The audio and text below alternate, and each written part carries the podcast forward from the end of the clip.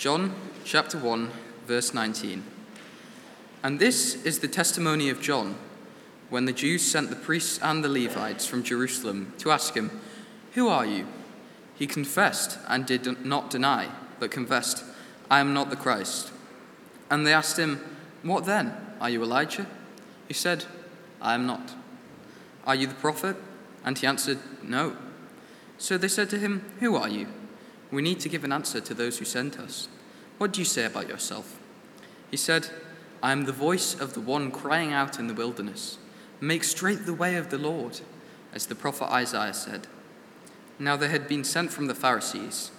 They asked him, Then why are you baptizing, if you are neither the Christ, nor Elijah, nor the prophet?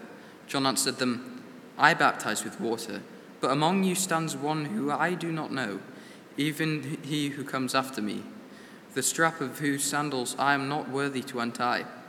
These things took place in Bethany across the Jordan, where John was baptizing. The next day he saw Jesus coming towards him and said, Behold the Lamb of God, who takes away the sin of the world. This is he of whom I said, After me comes a man who ranks before me, because he was before me.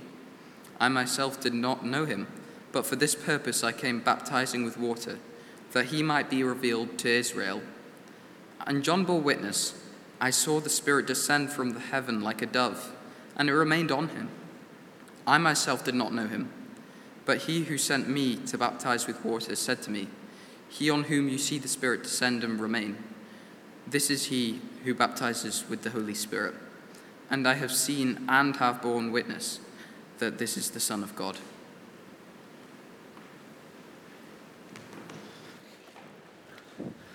Thanks, Jamie.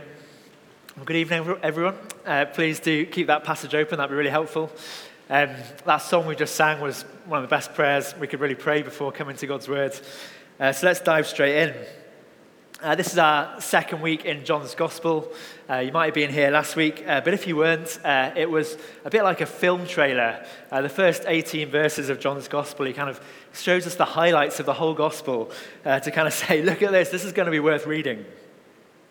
But the next thing that he does is he, he brings us down to ground level. Uh, he shows us a week in the life of Jesus. Uh, you'll notice in the second half of chapter 1, nearly every paragraph starts with the next day, the next day.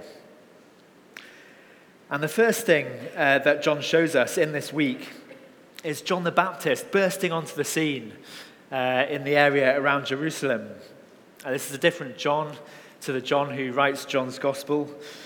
Uh, but it seems that everybody in the area was talking about him. Sometimes people just kind of burst onto the scene, don't they? Uh, you might remember the 11th of September 2021. Can you remember what happened then?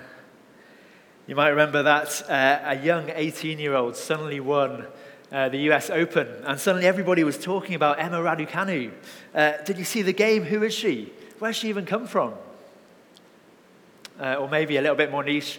Uh, maybe you watched the first Sherlock series, and uh, everyone starts saying, Who's this guy? Ben Benedict Cumber something. Cumberbatch. Um, uh, weird name, but amazing actor. I'm sure he's going to be a star.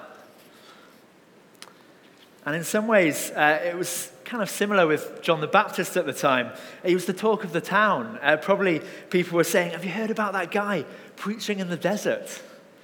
Who is he? What's he saying? I've heard that he wears clothing made of camel's hair and he eats locusts and wild honey. Maybe camel hair vests even became fashionable for a bit. Okay, maybe that's pushing it. Maybe that's pushing it a little bit. Um, but not surprisingly, it seems that uh, John had caused ripples of interest uh, among the religious leaders in Jerusalem. They wanted to know who he was, what he was doing. And they'd heard uh, about this sort of religious disturbance that was happening in the desert. Uh, and so they sent some people out from Jerusalem to see who he was and what he was doing, uh, kind of like roving reporters being sent out.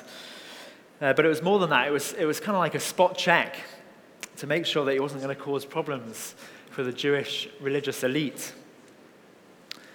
It could have been quite alarming for John. People got locked up at the time if uh, they didn't, uh, or if they got on the wrong side of the religious elite. Uh, but John, he doesn't seem fazed. So imagine uh, these kind of roving reporters rocking up and interviewing John. Uh, these uh, folks arrive, and what's their first question? It's, it's there in verse 19. They say, Who are you? To which John answers, I am not the Christ. Uh, meaning, I'm not the promised Messiah from the Old Testament. Uh, Christ just being the Greek word for Messiah. Uh, okay, so you're not the Christ. Uh, what then? Uh, are you Elijah? Elijah had, had been taken up to heaven, and the Jews were expecting to come, him to come back at some point. John says, I am not. Okay, um, are you the prophet? Moses had promised that a future prophet uh, who would be like Moses would come and would lead his people to freedom. No, says John. It's almost comic, isn't it? John, he just nopes them, doesn't he? Every question. No, nope, not me. It kind of reminds me of a recent uh, hospital checkup I went to where they asked the same questions that they do every time.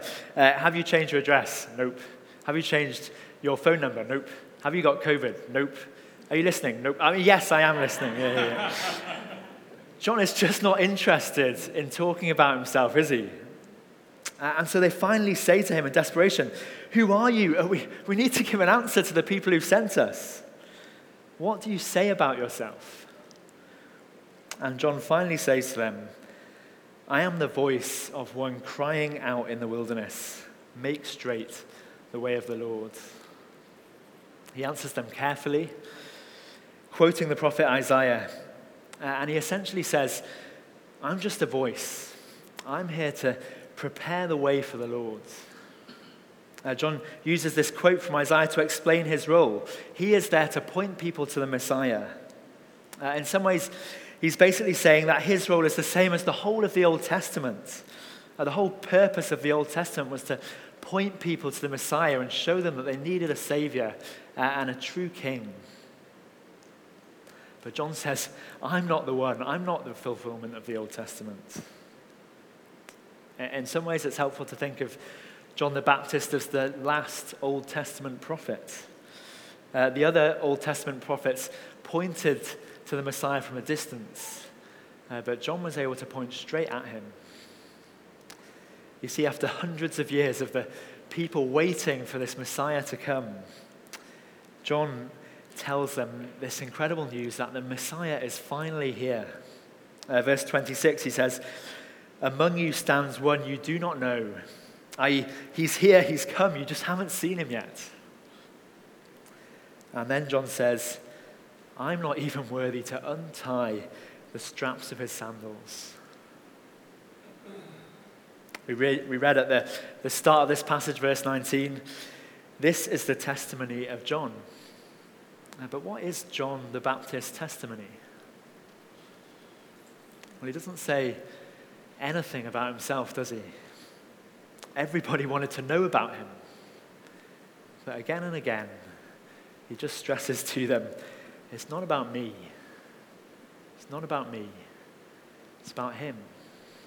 Uh, it's about the Messiah, the Christ, the Savior. He's the one you need. He's the one who should have the glory. In a world that so often encourages us to think it's all about me, it's a really striking attitude, isn't it? Here's an example of the way the world so often encourages us to think. Check out this clip from The Apprentice. Lord Sugar needs to pick me because I am the next billion dollar unicorn. I've got a, a nice little, nice big monobrow. Uh, for the last 10 years, people have been telling me, pluck it out, be like everybody else, have two eyebrows. But Karthik, or the big K, is not somebody who's like everybody else. Everybody else wants to be like Karthik. I'm competitive as a leader. I believe in being an emperor, not a tyrant. So when I enter a certain social scene, I immediately take up the leadership role, whether or not the crown is placed on my head. I've got my first property by the time I was 30 years old, six years after stepping in foot in the UK. Imagine what I could do if I was here for the rest of my life. I'm not in this to make millions, I'm in this to make billions with a capital B. Sky's the limit. There is no limit. I love that guy. Uh, he goes on to say after that that the sky's the limit is putting a limit on him to say that. Um, he, uh, he ha- he's not lacking in self, yeah, self-esteem. But our culture encourages us to market ourselves, doesn't it? Uh, to say, I am, I am the one uh, that you want. Uh, I can sort things out for you. Uh, the message of nearly every Disney film is, is that you can do anything. But that puts huge pressure on us uh, pressure to perform. Uh, maybe you feel the pressure to be amazing, uh, to live a TikTok or Instagram worthy life. And maybe that's at school, trying to keep up with the sports pros who seem to score with every, every time they get the ball, uh, or keeping up with the A star academic crowd. Or in the workplace, where we're so often rated on performance, aren't we? Uh, and we have to manage our image and make sure that we get exposure to the right people in the office. Or even in ministry, it can be so easy to feel like we need to be the savior. Uh, we need to sort out everybody's problems. Uh, it's all down to us. The normal state of all our hearts is to try and build our lives without God. Now we're proud. One author writes Spiritual pride is the illusion that we are competent to run our own lives, achieve our own sense of self worth, and to find a purpose big enough to give us meaning in life without God. But John, John the Baptist doesn't fall into that trap, does he? He says, I am not. Uh, I am not the Messiah. I am not the one you need. Uh, but he is. Uh, that's a really difficult thing to say. Uh, but it's not that John has low self esteem or something. Uh, he's not saying he's rubbish. He's just saying that compared to the one to come, he is nothing. Uh, because the, the fantastic news is that there is one who can take the weight of being the Savior. Uh, he is worthy of it, uh, he is big enough for it. He offers us acceptance and worth without performance. He offers us far greater meaning and purpose in life than we can ever find on our own. Uh, he offers us peace in knowing that it's not all down to us.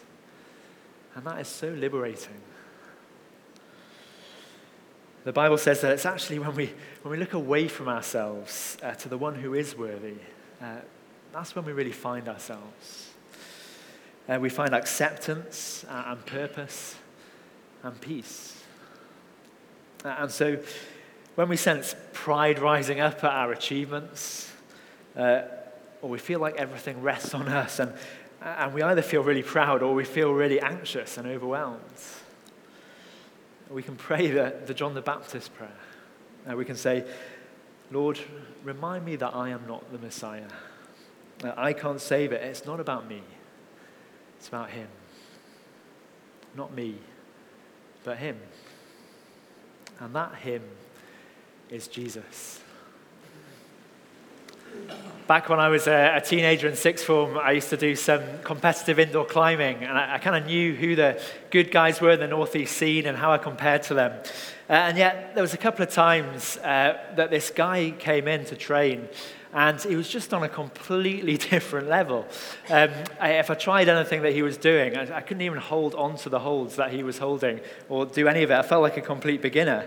And, and I thought, uh, this guy, he's got to be one of the best in the UK. Uh, he must be famous. Uh, but no one, I just could not work out who he was. I couldn't find him in any of the magazines or anything. Um, but I used to say to my friends, Have you seen that, that guy with the, the short brown hair, stocky? Who is he? Who is he? He's got to be really, really good. Uh, but then one day I was with my friends and, uh, and this guy walked in and I was like, guys, guys, that's him. He's incredible. And it's a little bit like that with John the, uh, uh, with John the Baptist in the next bit of this passage. You see, verse 30, the next day, after answering all those questions uh, from these guys from Jerusalem, John sees Jesus coming towards him. Uh, and John says, This is he of whom I said, After he comes a man who ranks before me, because he was before me. Uh, John says, This is the guy whose sandals I'm not worthy to untie. He says, verse 31, uh, I myself did not know him, but for this purpose I came baptizing with water, that he might be revealed to Israel. How can John be so humble? Uh, I mean, imagine uh, a, a, sort of famous uh, TikTok influencer or, or, someone with loads of followers of Twitter just, just pointing everybody to someone else and saying, follow them instead. How can he say it's not about me? We see here that it's because Jesus is the Lord and he's the Lamb. Uh, John says that he is a voice pointing to the Lord. Uh, and when he says that Jesus was before him, he means that Jesus was there right at the beginning of time. Uh, he's the Lord of creation. Last week in John's Gospel, we read, All things were made through him, and without him was not anything made that was made. Uh, so Jesus is the Lord in the sense that he's just in a completely different league to us. I don't think any of us could fling the stars into heaven, could we? But he's not just the Lord because he's powerful. We don't choose to glorify people just because they're powerful, do we? I mean, I'm sure we can all think of loads of examples of people who are really powerful who we wouldn't choose to follow. No, he's the Lord. Uh, he's worthy of all our praise because he's the Lamb. That's the first thing John cries out when Jesus comes towards him. Verse 29 Behold, the Lamb of God who takes away the sin of the world. Uh, the biggest reason that he is Lord is because he's the Lamb.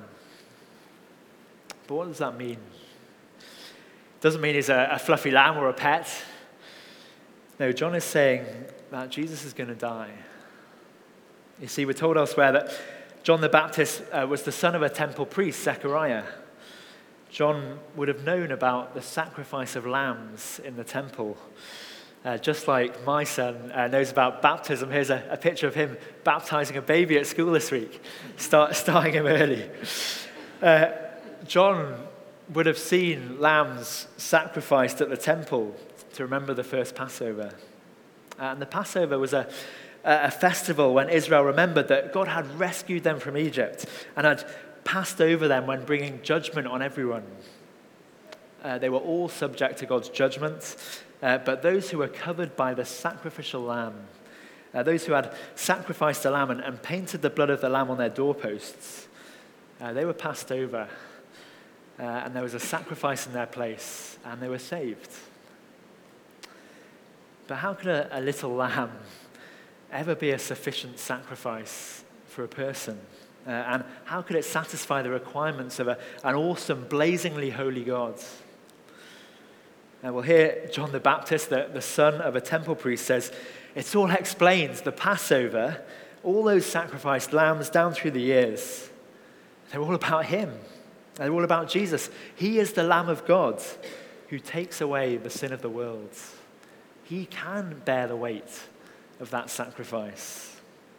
Uh, and Jesus' glory is the cross.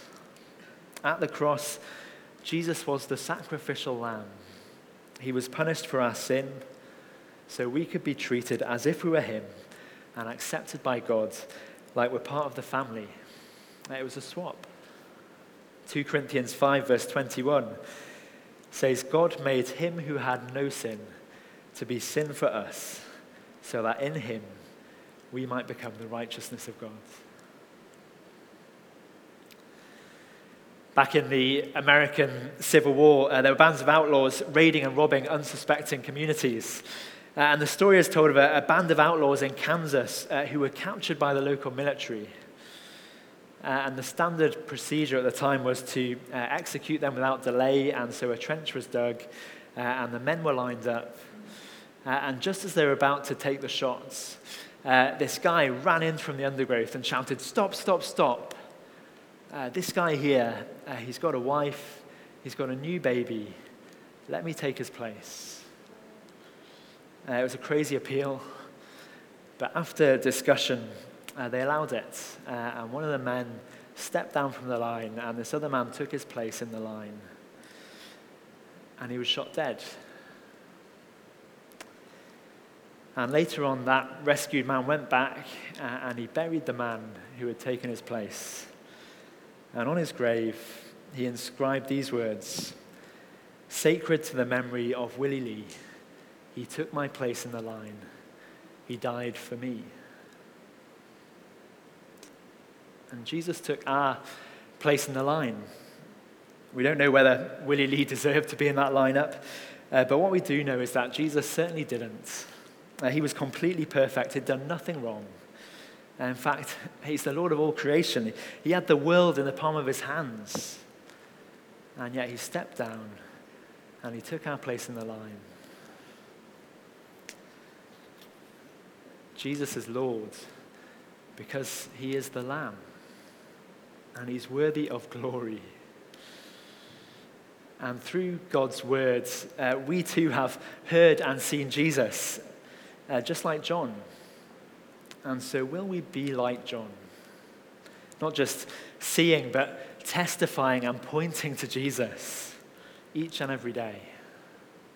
Uh, as we look at the Lamb, uh, rather than bigging up ourselves or, or staring at our own problems, uh, and as we point others to Jesus and away from themselves, we will find and we will offer peace. Uh, peace in ourselves Uh, and peace with God. Let's pray.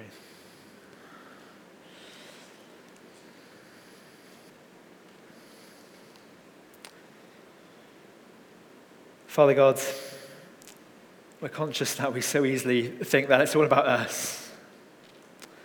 And we either tend towards pride or, or we feel overwhelmed and anxious. And so we thank you so much for Jesus.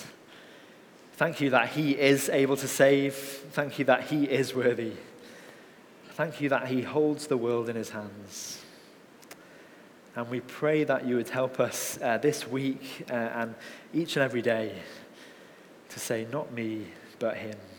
Uh, help us to, to glorify him in all that we do. Help us to serve others as we remember how he has served us. Help us to speak of him and point others to him. We pray this in Jesus' name. Amen.